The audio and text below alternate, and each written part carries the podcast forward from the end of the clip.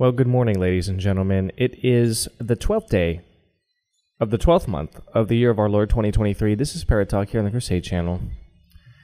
And this is live talk radio the way it should be. We're always on air, always online, and I am always happy to be with you. Today I am broadcasting from RTF South. And you may hear some background noise because I'm actually sitting outside at the moment in an undisclosed Latin American country. And um, you can hear, I'm close enough to the ocean that you can hear the birds flying, gathering their forces for the day, even though it is very early in the morning, uh, pre dawn. The streets are alive with people. You see people talking and walking and riding their bikes and setting up various things. And I want to talk to you today about the Father Jim Jackson saga. Father James Jackson, he was an FSSP priest, the priest of the Fraternity of St. Peter. And there was a very important milestone released by the pillar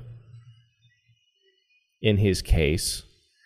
I want to go through this story with you as accurately as possible because I think that there are various lessons that we can all learn from this saga.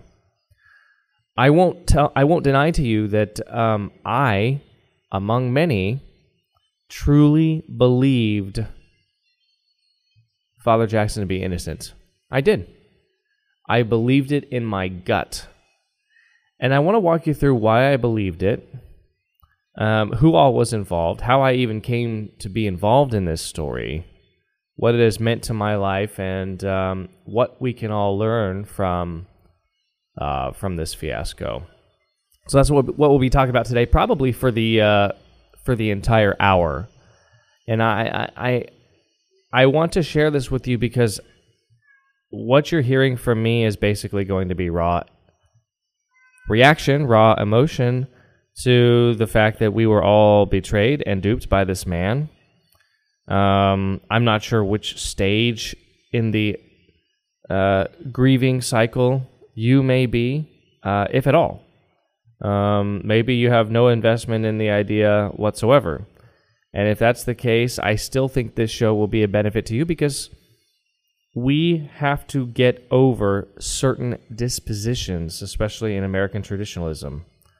And uh, I think it's pretty darn important that we do that sooner rather than later. All right, so from the pillar, um, just breaking last night at, uh, at uh, around supper time last night was an article entitled Father James Jackson Apologizes, Claims quote unquote addiction to child porn. In a plea for sentence of five years on child pornography charges, Father James Jackson told a federal judge that he accepted responsibility for his crimes and was sorry, and that he had been sexually abused himself as a minor. The priest also went to the court, uh, sent to the court an August letter to members of his religious community in which he apologized for his vile sin. Quote, the vile sin into which I fell, and for which I am guilty, has caused immeasurable harm. Jackson explained in a handwritten letter dated August 6th and reportedly sent to his religious provincial superior and other members of his religious community. Quote, I have sinned against God, children, you, friends and family, former students and former parishioners, and many others besides. The priest wrote, I cannot repair this damage, but I must try. I hope you will accept this apology. I'm sorry at a level I've never experienced before. I'm ashamed beyond any shame I've known. I will be offering reparations, penances, and what good works I can for you long after I am dismissed from the fraternity and praying for you in a reformed life until my dying day. So, uh, this letter is something that Jackson submitted.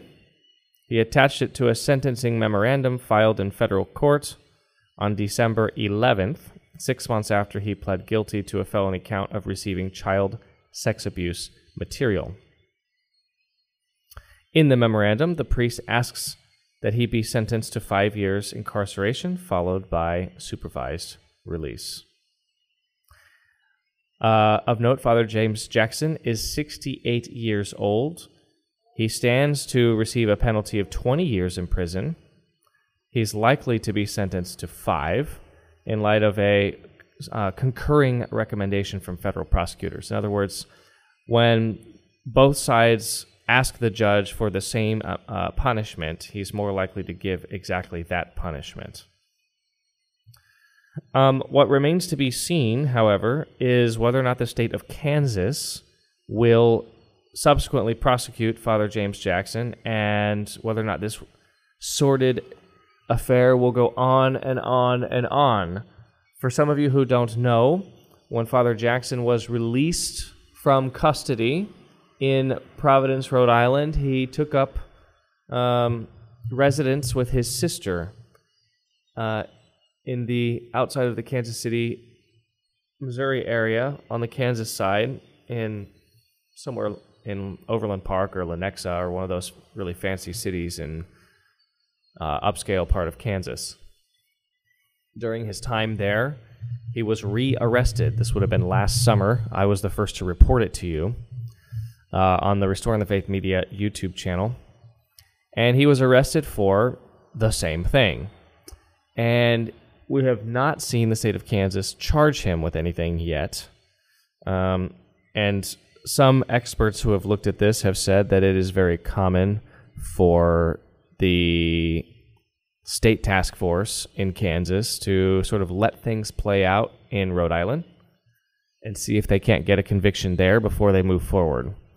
Um, generally speaking, um, he he didn't do a global plea deal to my knowledge. In other words, he didn't plead guilty in Kansas as well, and he doesn't have any leniency or any uh, points with anybody in Kansas. So I suspect, and this is something I'm not sure that the pillar got this part right, but I suspect that there will be a second trial and a second guilty plea and a second round of sentencing in the state of Kansas for Father James Jackson. We are not going to hear the end of this, in other words, anytime soon. His sentencing is supposed to occur any day now. And uh, I sort of agree with the analysis from the pillar that his sentencing will probably only be five years. Let me pause there for a second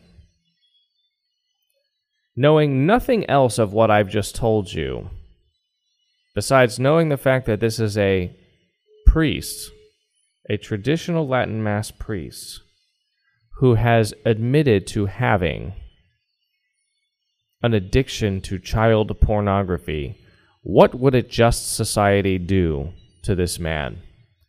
In, justice and in mercy, what would a just society do to this man? Well, it's it would be to millstone him.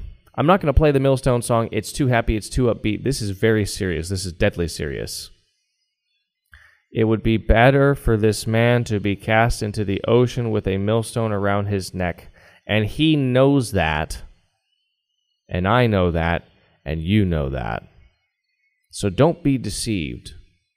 I have already heard from members of his former parish in Colorado Springs. Overnight, I've received a flood of encouragement and notes. One mother of small children tells me that there are even still to this day parishioners in Colorado Springs at Our Lady of Mount Carmel Parish who insist on the innocence of this man. There are even still parishioners at that parish who believe that his YouTube videos should not have been taken offline because they are so useful in teaching the faith to their families and their children. There are even still members of the community there who refuse to accept the reality and go so far as to say that he is a victim soul who is taking on the crime of another person to purify his own soul and to ensure his spot in heaven.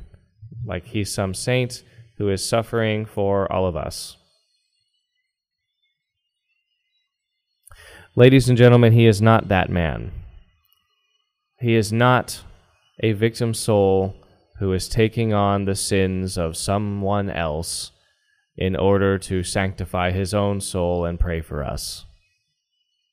Father James Jackson has deceived so many for so long, and it really is astonishing. I received a voice note from a very, very famous priest who has known him for decades and said, I, I have no idea how he pulled this off. There were never any signs. I guess the only thing we can do now is pray for the guy.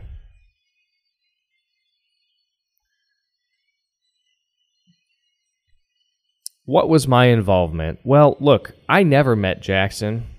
I've never spoken to him. I've never written a letter to him.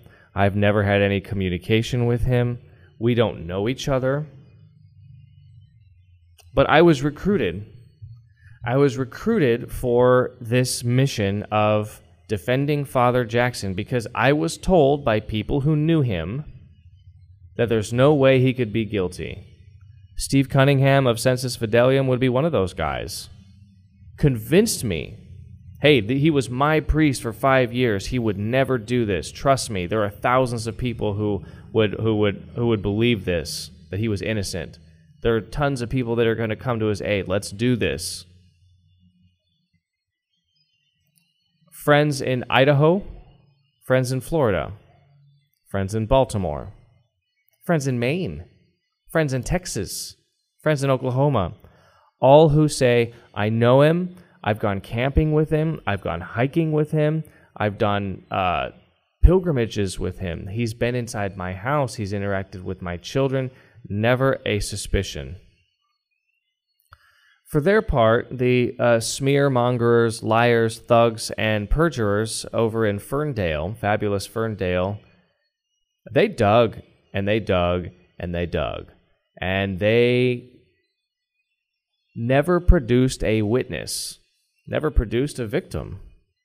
What was so interesting about the Father Jackson case as well is that uh, very rarely does someone with the inclination for towards pedophilia very rarely do, does he restrict his activities merely to online viewing. Usually, over time, the uh, thrill, whatever thrill you could get from that, uh, diminishes. It's the law of diminishing returns. It's in economics. And so the person will ultimately move towards acting out uh, what he sees in, in the imagery or in the videos uh, in real life. In other words, very rarely is someone just looking at the images without actively trying to molest a child.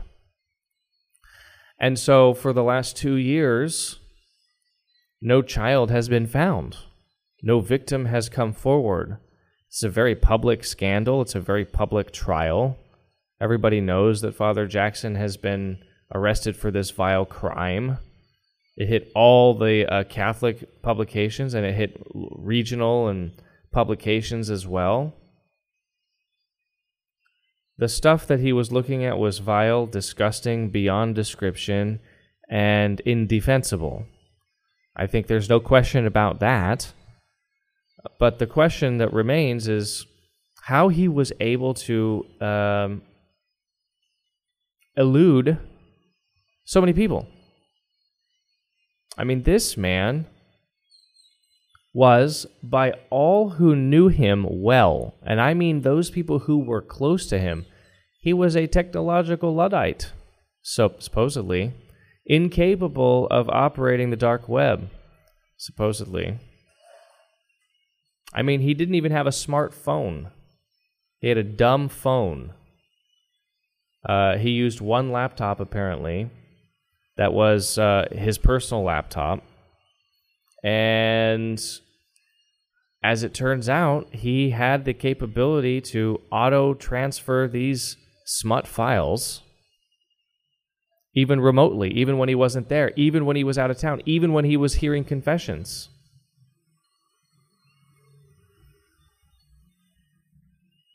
And people didn't want to believe that he was capable of these things. And I'll tell you, I, I didn't want to believe that he was capable of these things. I really didn't. Although, to be fair, from the beginning, many of you know this. I reposted the video of this recently uh, so that everyone can see. From the beginning, I said, look, I don't know Father Jackson. He may be guilty. And we all need to prepare ourselves for the fact that he may be guilty. We may not know Father Jackson the way we think we did. I put that out uh, on fundraising day zero. But nevertheless, I thought that the whole thing stunk, stunk to high heaven, because there were so many people who attested to this man's character, faultless character, so many people standing by saying, I've known him, I've served with him, I've dug trenches with him. I have uh, I've never ever ever known anything like this. There were fraternity priests who reached out to me and told me that it was impossible that he was guilty. Impossible.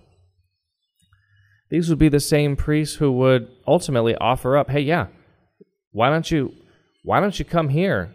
Why don't you interview people to prove his innocence? Uh, interview anybody you want to, look at anything you want to look at, scan any hard drive you want to scan, etc., etc., etc. This deal was in place before Church Militant got involved.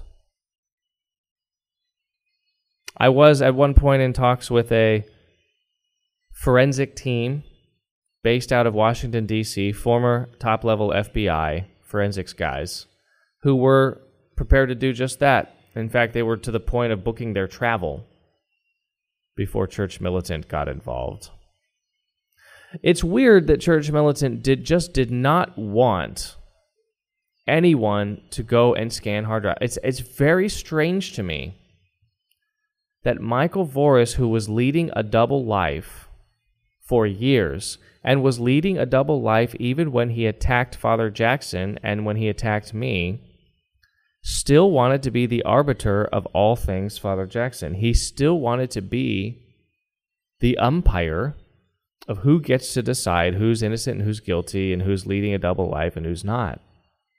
That's a very strange part of this whole story that I still have never figured out. Why does the guy who himself has a secret sin, a very dark and disgusting one, one of the most vile there is, why he wants to decide whether or not a simple hard drive scan can happen in the state of Colorado or in the state of insert blank here, right?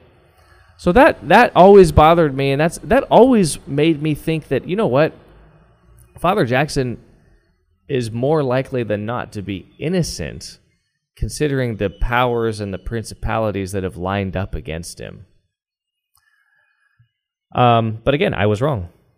And I was open to being wrong the whole time. I always said, look, I, I don't know him. And he's either innocent or guilty. I happen to think he's probably innocent, but he may be guilty. And that's why I thought maybe I was the right person for the task. But nevertheless, he asserted his innocence uh, early on. He pled not guilty. Um, he maintained radio silence. His attorney and I spoke several times. His attorney let me know that uh, part of the part of the case with that particular judge was being quiet and not drawing attention to it. He didn't want cameras in the courtroom. He didn't want Father Jackson making any grandiose statements or asserting his innocence, etc. Just keep your head down, uh, and we'll get through the trial, and we will prove your innocence at trial. That was his legal plan. That was his strategy. I said, okay, fine. This guy was hired by the Fraternity of St. Peter, um, and then he was paid by my fundraiser initially. I, I, suspect he was paid a heck of a lot more money down the road, but um, but however far uh, that amount of money, like eighty thousand dollars, paid to this guy would would take him, uh, is is what it would take him. Now my my civil litigation my defense costs against the menace of church militant were quite a bit more than that $80,000. And yet, this criminal trial has been going on for much longer and has had probably more costlier uh, things involved with it. So I imagine that they burned through that money just in the pre-trial phase before they even got to you know like the plea negotiations. But who knows? It's a black box. Uh, when Church Militant uh, decided to get involved in this case, then um, the John Calcagni, the attorney, pretty much uh, decided that yeah, you know what, we we better not we better not talk to you as often anymore, Mike. You know, you just never know. Especially once they started demanding discovery from Calcagni, they were begging Calcagni to try to uh, turn on me, I guess, or or provide some evidence of fraud or or malintent or or the like. So when you're an attorney and you start receiving um, formal requests for documents, um, subpoenas, you know, you're just like, okay, I, I'm just look. I don't have time for for you little gnats and your little your little Twitter war and your little defamation case. I'm trying to uh, do a real big boy case here, a criminal case, um, and that's sort of I think the attitude that I got from Calcagni. Again, located by, hired by the Fraternity of St. Peter, um, but not paid by them, had to be paid privately by Jackson. And it turns out that um, that his pre-trial phase was paid by my fundraiser. Um, we've got to go to a, a break here. This is Parrottalk on the Crusade channel. This is live talk radio the way it should be.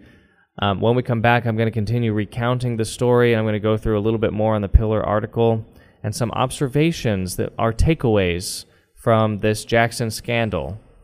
I mean, many of you probably have arrived at these conclusions already, um, but possibly hearing it from me, hearing my version of it, boots on the ground, very close to this story for two years, uh, will be helpful to you. By the way, this segment and the following segment, this whole show today, is brought to you by the Merry Manly Christmas giveaway. You've got to go to crusadechannel.com slash Merry to sign up. That's crusadechannel.com slash Merry to not only have your opportunity to have a $50 shopping spree in the Founders Trading Post, but also one of the six grand prizes. And those are awesome grand prizes. I would like to win one, but the King Dude told me I'm ineligible. So all I can do is promote it for all of you fine people. Parrottalk here. We'll be right back. Crusade Channel, live talk radio the way it should be. Don't touch the dial.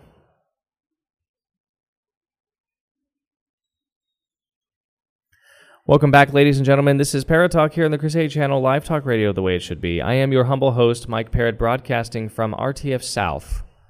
And as I said in the last segment, I'm actually sitting outside waiting for the sun to rise in a non disclosed location. I am uh, watching the streets of a Latin American country come to life, and I am witnessing, you know, the birds gathering their forces above the ocean as uh, as the sun is just about to peek up over the flat horizon. And uh, by the way, it is very flat when you look at it when you're looking at the water. you're looking at the sun come up or down over the water. It, there's no curve. I'm just just one man's observations. Look, I'm just telling you how I see the world through these green eyes here, okay? All right. Um, I've been talking about the Father Jackson case, and a lot of you are familiar with the Father Jackson case. Some of you aren't, which is um, interesting that you that you're not. But uh, the Father Jackson case is something that became very central to my life in uh, in at the end of 2021. I was convinced by uh, Steve Cunningham of Sensus Fidelium and others to launch a fundraiser in defense of Father Jim Jackson, a man I'd never met, a man I knew very little about, but whose uh, literal, uh, literal army of supporters was assuring everybody that he was framed, that there was no way that this could be possible. Um, so I launched a fundraiser for him in early November 2021, just days after his October 30 arrest. And I called into question some of the uh, some of the details of his arrest and some of the circumstances around it. And I started to report on this man based on the uh, eyewitness accounts of people who knew him well, or at least claimed to know him well. Um, the federal memo of his arrest added that Jackson appeared to have tried to have concealed, hidden the devices at the time of the search, adding that the priest was not cooperative with officers throughout the search process. Well, we know why. Um, this article in the Pillar came out, and it's pretty good. And it, it I have, I, I regret to inform you that the reporting in the Pillar is usually pretty good. I don't want to say that because I don't necessarily like or agree with the um, the two publishers, the two canon lawyers, especially J.D. Flynn, who's behind the Pillar. Flynn is no uh, friend to tradition. Um, in fact, he's sort of left of center, but he is at least, um, I think, well meaning and sincere in his work. And so far, his work uh, seems to be decent enough. And again, I don't agree with their opinion. And to the extent that their opinions in their reporting and what they choose to report or write about and etc. comes through, their editorialization is not in line with uh, traditional Catholicism. It's not in line with anything that I believe or stand for. But when it just comes to the raw reporting, and the, the the blocking and tackling and the syntax and the grammar and all that, I it's pretty good. Um, I want to read you a paragraph from uh, from this one. It says, "quote The priest's initial arrest divided some traditionalist Catholics, with some claiming that Jackson was not computer savvy enough to have committed child porn crimes, and some suggesting the priest had been framed." Or that child porn seized at his rectory belonged to someone else. In addition to Jackson's plea for the minimum sentence, the priest included in his sentencing memo statements of support from numerous former parishioners and from several priests. Despite his guilty plea, Jackson included several letters whose texts included claims that the priest might be innocent, at least one of which was written after his guilty plea, but before the priest apologized to fellow priests for his guilt in his August note to his religious community.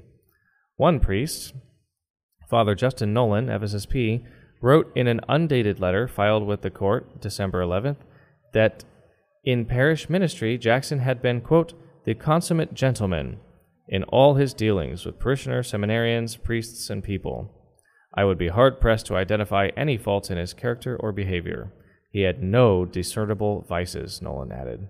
Quote, it is incomprehensible to me that Father Jackson could be guilty of the crimes he has pled guilty to and I can only believe that it was in the face of possible life imprisonments that compel him to do so.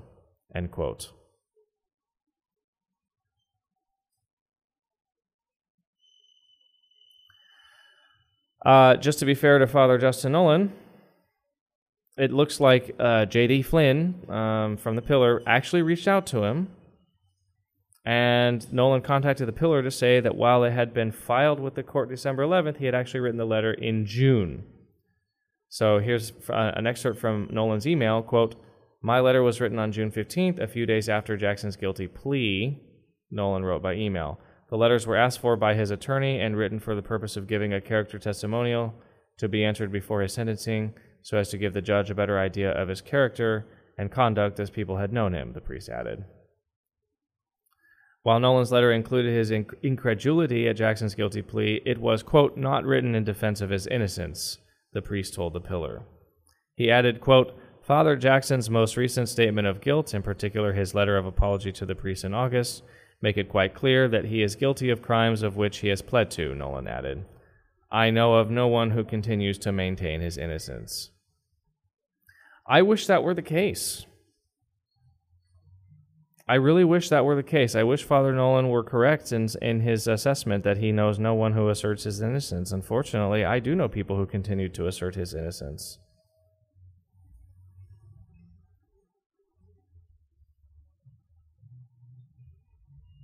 All right. So what is what is this? Uh, what does this mean to us? What does this whole saga mean to us? Uh, Each one of you out there has to search your own heart and your own soul for how this story has touched you, if at all.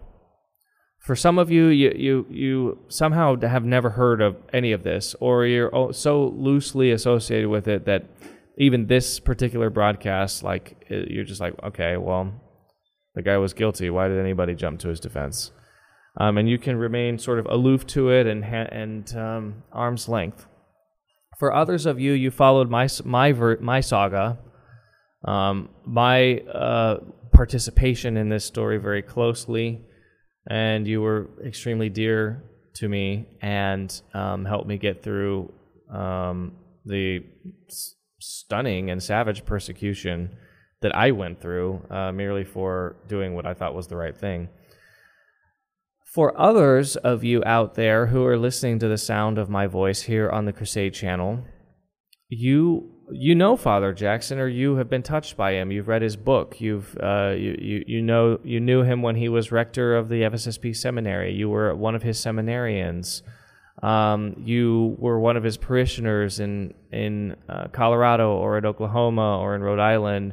You served in the military with him. You knew him um, when John Senior was alive. You knew him as a student of John Senior's um, in Kansas. You some of you have very, very strong attachments to him and very strong emotional um, attachment to this case. Everybody sort of has had a different version of this. It has touched people in the traditional Latin Mass community differently. But I don't think that there is any escape from it. There's nowhere to hide from this disgusting story. Father James Jackson was the face of traditional Catholicism from a priest's point of view um, long before the invention of Taylor Marshall, uh, advent of Taylor Marshall, I should say. Um, he has been fighting the good fight for tradition for a long time. He, I gave you some of his uh, biographical notes. He wrote the book on it. He was one of the most important men in the FSSP. He was one of the most important priests in in uh, in Denver. Uh, he has had a sterling record. He has had lots of converts. Um, he has given uh, famous sermons. He has written famous uh, articles. He has amassed a following, an international following, and his fall, his demise, with a with a secret sin the, of, of the most vile in nature, the most vile secret sin that one can imagine. Um, besides actual sodomy, that would be Voris, uh, so that, that would be worse. But his secret sin of of viewing with pleasure the abuse of children. I mean, that's that's disgusting. That's millstone worthy. This man should be put to death. And I've been very clear about that from the beginning. I think if he is guilty, he should be put to death. I only have ever wanted justice to prevail for Father James Jackson. And I am sad to report that justice will not prevail for Father James Jackson in this case. Likely he's going to get off with five years and then some supervision. He'll be in his 70s. Um, he may face a concurrent trial or a, or, a, or a second sentence out of the state of Kansas. Who knows? Um, but there may come a day where 70 something year old former Father Jackson, he will have been laicized by that point, will be free to walk the streets of, uh, of the United States under supervision. He'll probably go back to Kansas and live with his sister. Um, or maybe he'll live in his $2 million house in Vail. Yeah, that's right. He'll live in his $2 million house in Vail. So here's the first thing that we needed to know about Jackson that we never knew. They're freaking rich. They never needed our money. They never needed our fundraiser to begin with. They never needed our help. Now, Do I still think that all men who are accused of a crime in these United States are innocent until proven guilty? Absolutely. Absolutely. Do I think that silence, that you have the absolute right to remain silent and that silence cannot be used to impugn guilt? Yeah, I do. Absolutely. I believe that. I believe that firmly. Do I believe that all men have a right to a rigorous legal defense? I sure do. Yepers. That's going to be another yep from me. I think that all men have a right to a vigorous legal defense, the most vigorous legal defense that they can muster. It just turns out, and I didn't know this because I don't know Jackson, and apparently nobody knew Jackson very well. It turns out that he didn't need our help to muster a vigorous legal defense. He could have hired Calcagni himself and written the check himself uh, out of the family trust. No idea that uh, Jim Jackson was a rich kid. No idea. So um, that's the first point here is those three pillars of our legal system, I think, have to stand the test of time. And if we turn our back on any one of those three, then we turn our back on any serious system of justice. You are innocent until you are proven guilty. You have a right to a legal defense. You have a right to remain silent, and that silence cannot be impugned for guilt. Period. Those are the, uh, those are the three pillars of, of any just society, of any serious justice system that we just have to accept and enforce. And laboring under those three assumptions for these last two years, we have all made the decisions that we have made. We have done what we can do in the pursuit of justice and then in the pursuit of truth. Well, now we have one, but we don't have the other. We have truth, but we don't have justice. In Millstonia, if I were in charge, there would be a system of justice for a guy like Jim Jackson that would be wholly and separately apart from the system of justice uh, which we have in the United States of America. Five years would be uh, a joke. Five years would be given to someone who knew about a millstone candidate and didn't do the right thing about it. That maybe that would be an appropriate sentence. Five years for a for an accidental accomplice. Okay.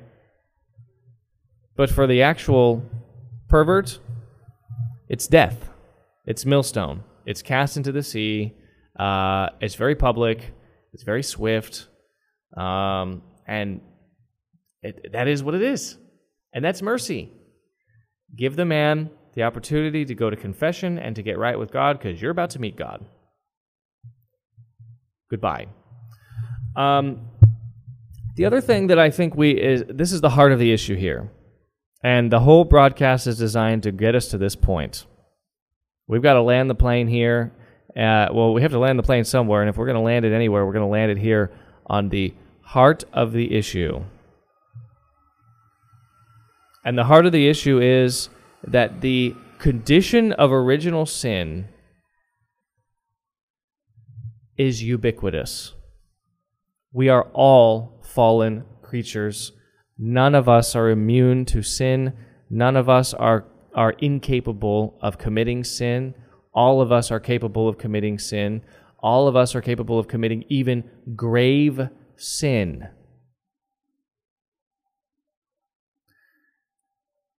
The liturgy that you attend does not inoculate you from the temptation to commit grave sin. We cannot fall into this practice of idolizing our priests or presuming that they're all innocent because they say the Latin Mass or because they're part of my my clan or your clan. Incidentally, I haven't associated with the fraternity of St. Peter in any formal way uh, since, I don't know, 2016? In 2016, I was I was certainly a parishioner of a of a uh, fraternity parish, and had given a lot of money, uh, a lot for me anyway, and had asked other people to give money to build a parish in Los Angeles. And then later, I guess in 16 or 17, uh, when it became clear to me that there were there were issues, I left that parish, um, and then we moved shortly thereafter anyway, and then that's it. That that thus, thus ends any association whatsoever that I have ever had with uh, the fraternity of St. Peter. So, what is that? Five years before Father Jackson gets arrested, I've I have no ties, no links to the FSSP uh, whatsoever. Just besides knowing some of the priests and being friends with them and having friends at the fraternity or whatever. So, I I can't I I can't tell you that I personally fell into that. Uh, well, it's my clan, it's my it's the fraternity, it's the Latin Mass, it's you know, he, he has to be innocent because because all of us are saints and that no, I don't I don't think I fell into that, but I will tell you that I think that other people did. I do think it I do think that many people very simplistically thought this through and said, "Oh, well, he's a Latin Mass priest or he's a fraternity of St. Peter priest and so he has to be innocent." Well, that's just not true. That's just not true. Anybody can live a double life. Just ask Michael Voris, the chief finger pointer in the Catholic Church in the United States of America. The loudest, most obnoxious, the one casting the stones, is the one living a grotesque, disgusting, abomination, sodomitical. The angels uh, and the demons flee from Voris He's so he's so he's so bad. His sins cry out for heaven for vengeance upon all mankind. You want to talk about living a double life? So, um, we are witnessing, we are alive in a time where we have seen the fall. If Voris was your hero, your faith may be shaken. If Jackson was your hero, your faith may be shaken. And what do we learn from this? I think that we I think our Lord has has uh, deigned to teach us an extremely valuable lesson, uh, an invaluable lesson that anyone can sin. Place not your ho- your trust in princes because the princes of this world can and will fall. We will all fall short the King Dude will fall short. I will fall short. Ryan Grant will fall short. Rick Barrett will fall short. All of us are capable of doing unspeakably evil things. And all of us are tempted to do unspeakably evil things. None of us, if we're being truly honest, can search our hearts and not find an inclination towards sin in our hearts. That's called original sin. All right?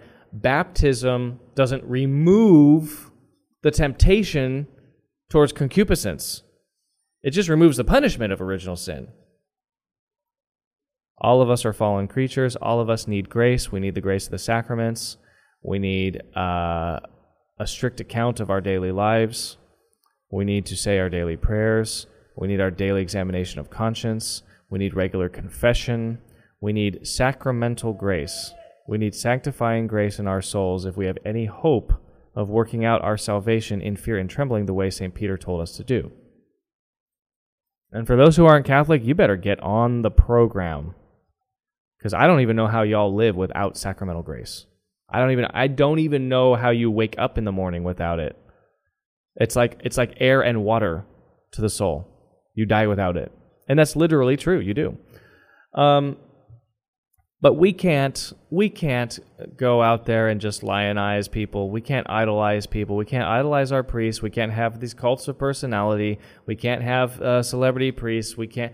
I mean, how many times? What, who, what, what was that guy's name? Ah, Father, what was his name? He rode the motorcycle and he was really manly and everybody loved him, and then he fell. How many times are we going to go through this? the rise and fall of priests who are also men who are also subject to the same inclinations that anyone else is. You know, I have a really good friend up in northern Idaho, a really good friend. They've got eight children. I'm godfather to, to more than one of them. He's godfather to one of my children. Um,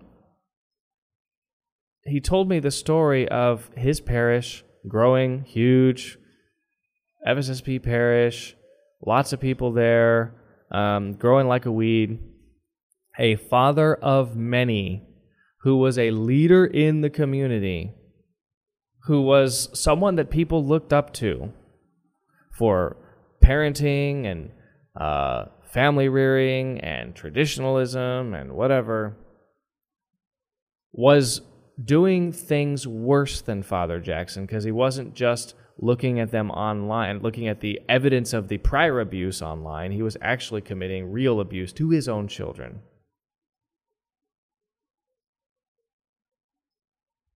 These people are everywhere, and going to the Latin Mass does not inoculate you from it. You can go to the correct Mass all day long, and I, and I firmly argue that it is correct. It is the correct liturgy. It is that which is most pleasing to God. It is the liturgy which needs to replace the invented one from the 1960s. It will once it, one one day become the uh, universal expression of the Western Rite, of the Latin Rite. Once again, I believe that that will happen someday. I don't know when, but in God's good time, it will. Nevertheless, we have always had crazy, perverted, disgusting sinners in all times of Christendom. It's not as though we didn't have these this level of perversion prior to 1967 when all Catholic masses in the Western world, all Catholic masses in the Latin world, were Tridentine masses.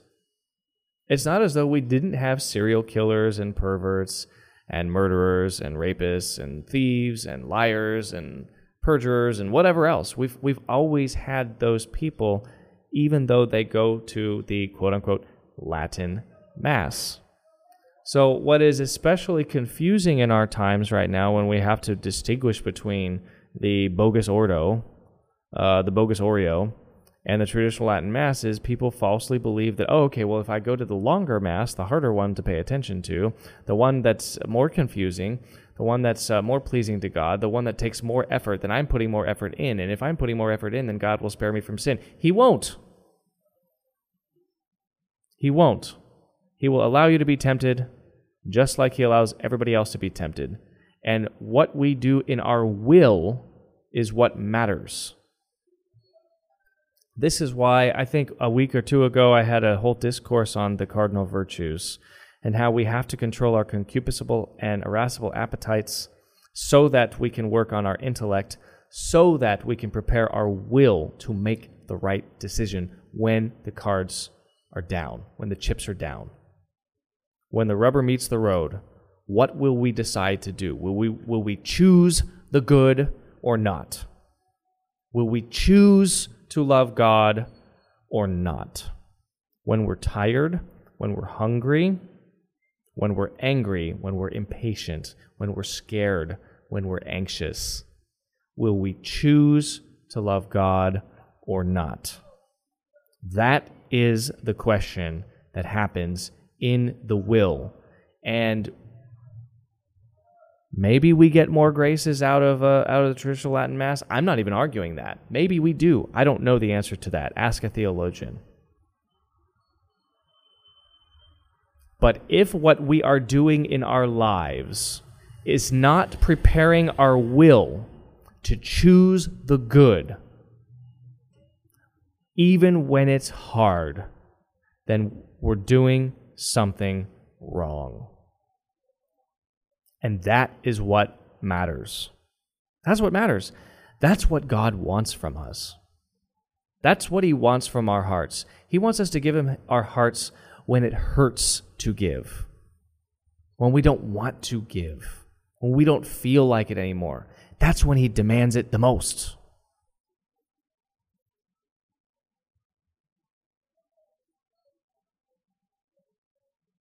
And we are not, I don't think, going to be, we're not going to be able to get out of our, our particular judgment just because we idolized some priest who fell. In other words, our salvation cannot be tied to our adulation of Father fill in the blank. Maybe yesterday it was Father Jackson, and today it's Father Altman, and you know who knows. I I'm not saying Father Altman has any secret sins. I'm not saying that Father Altman's going to have some spectacular meltdown, but maybe he will. Maybe he will. And I'm not I'm not picking on you, Father Altman. I'm a big fan, for the record. But I think even Father Altman would say, "Don't follow me. Follow Christ. Cling to Our Lady, cling to antiquity, cling to truth, cling to the church, cling to what is permanent. I think that's the lesson here. That's certainly the lesson that I, uh, the way I see it. I'm I'm at once glad that I never got to know Father Jackson because he sounds like someone that I would have really liked. He sounds like someone that I would have defended to the death. He sounds like someone that had I got to know him, that I would have absolutely gone to war with him. I would have stood shoulder to shoulder with him. I would have walked through a wall for him. He sounds like that kind of guy. And I am I am glad that I, I never met him. I'm glad that I never had to have the opportunity to to have my heart broken by him. And I am so, so sorry for all of you who did have your heart broken by him. Now, I had my life broken by him in part, I had my life destroyed in many respects.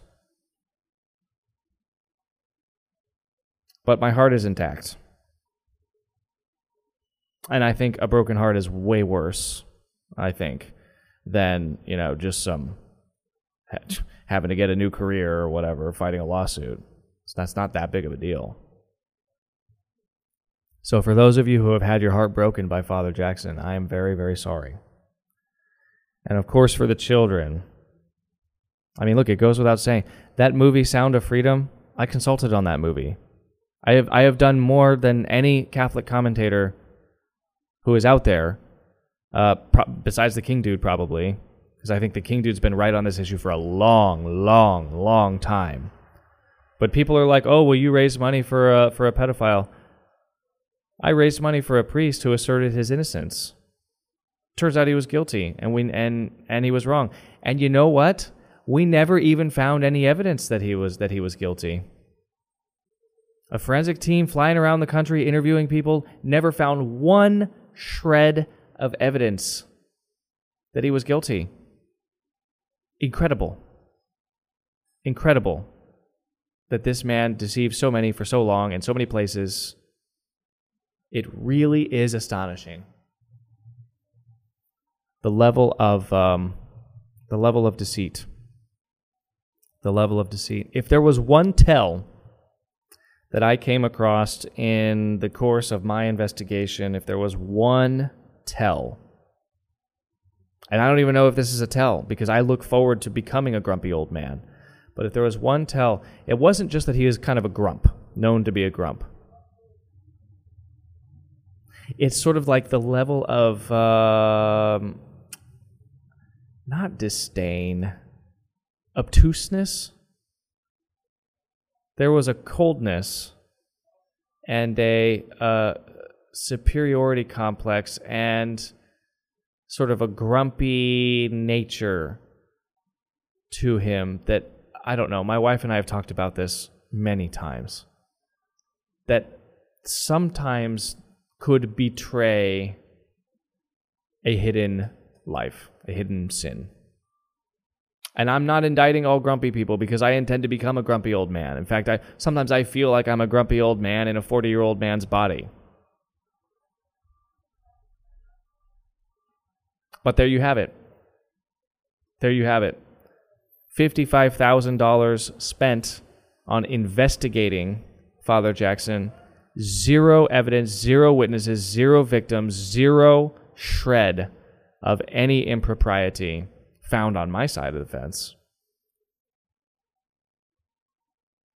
It's a good thing that we have these task force, uh, these task forces that can find these perverts and get them. Do I think that the government can still frame you? Yeah, I do. Do I think that they would still frame you? Yes, I do. I do. I simultaneously believe that our government is evil and, and would absolutely do that to any one of us, while still believing that it's a good thing that they can get the bad guys. I don't I don't see it as an either or. I think you can have both things at the same time. So, all right, well, I'll let you guys go. Look, um,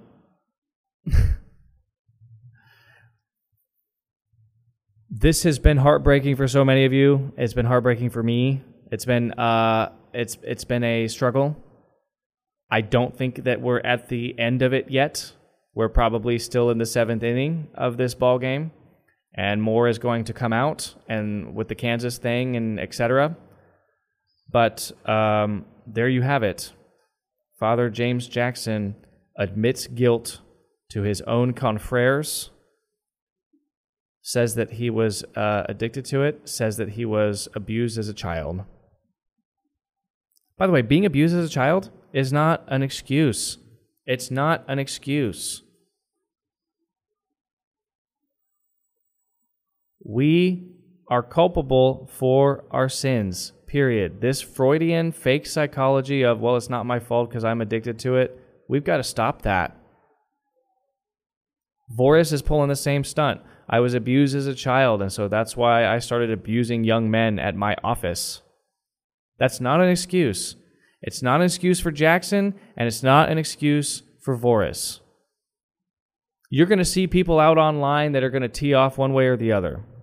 Some people are going to tee off on me and say, oh, look, yeah, yeah, you know, you were wrong about Jackson. I think what you'll find is I'm the only one who's consistent. I think both of them should be millstones. They're both disgusting perverts. Millstone both of them and move on. That's what I say.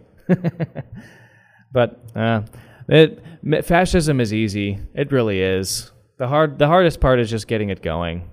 Once you got a good system in place, though, you know, it's like any system. You build a system and you systematize things, and like you know, the business runs itself.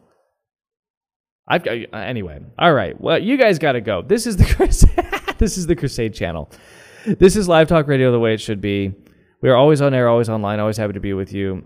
Thanks for listening to the bitter end, to this extended uh, episode. Thanks to the King Dude for airing it. And um, God bless all of you. I'll see you on Wednesday. Take care now.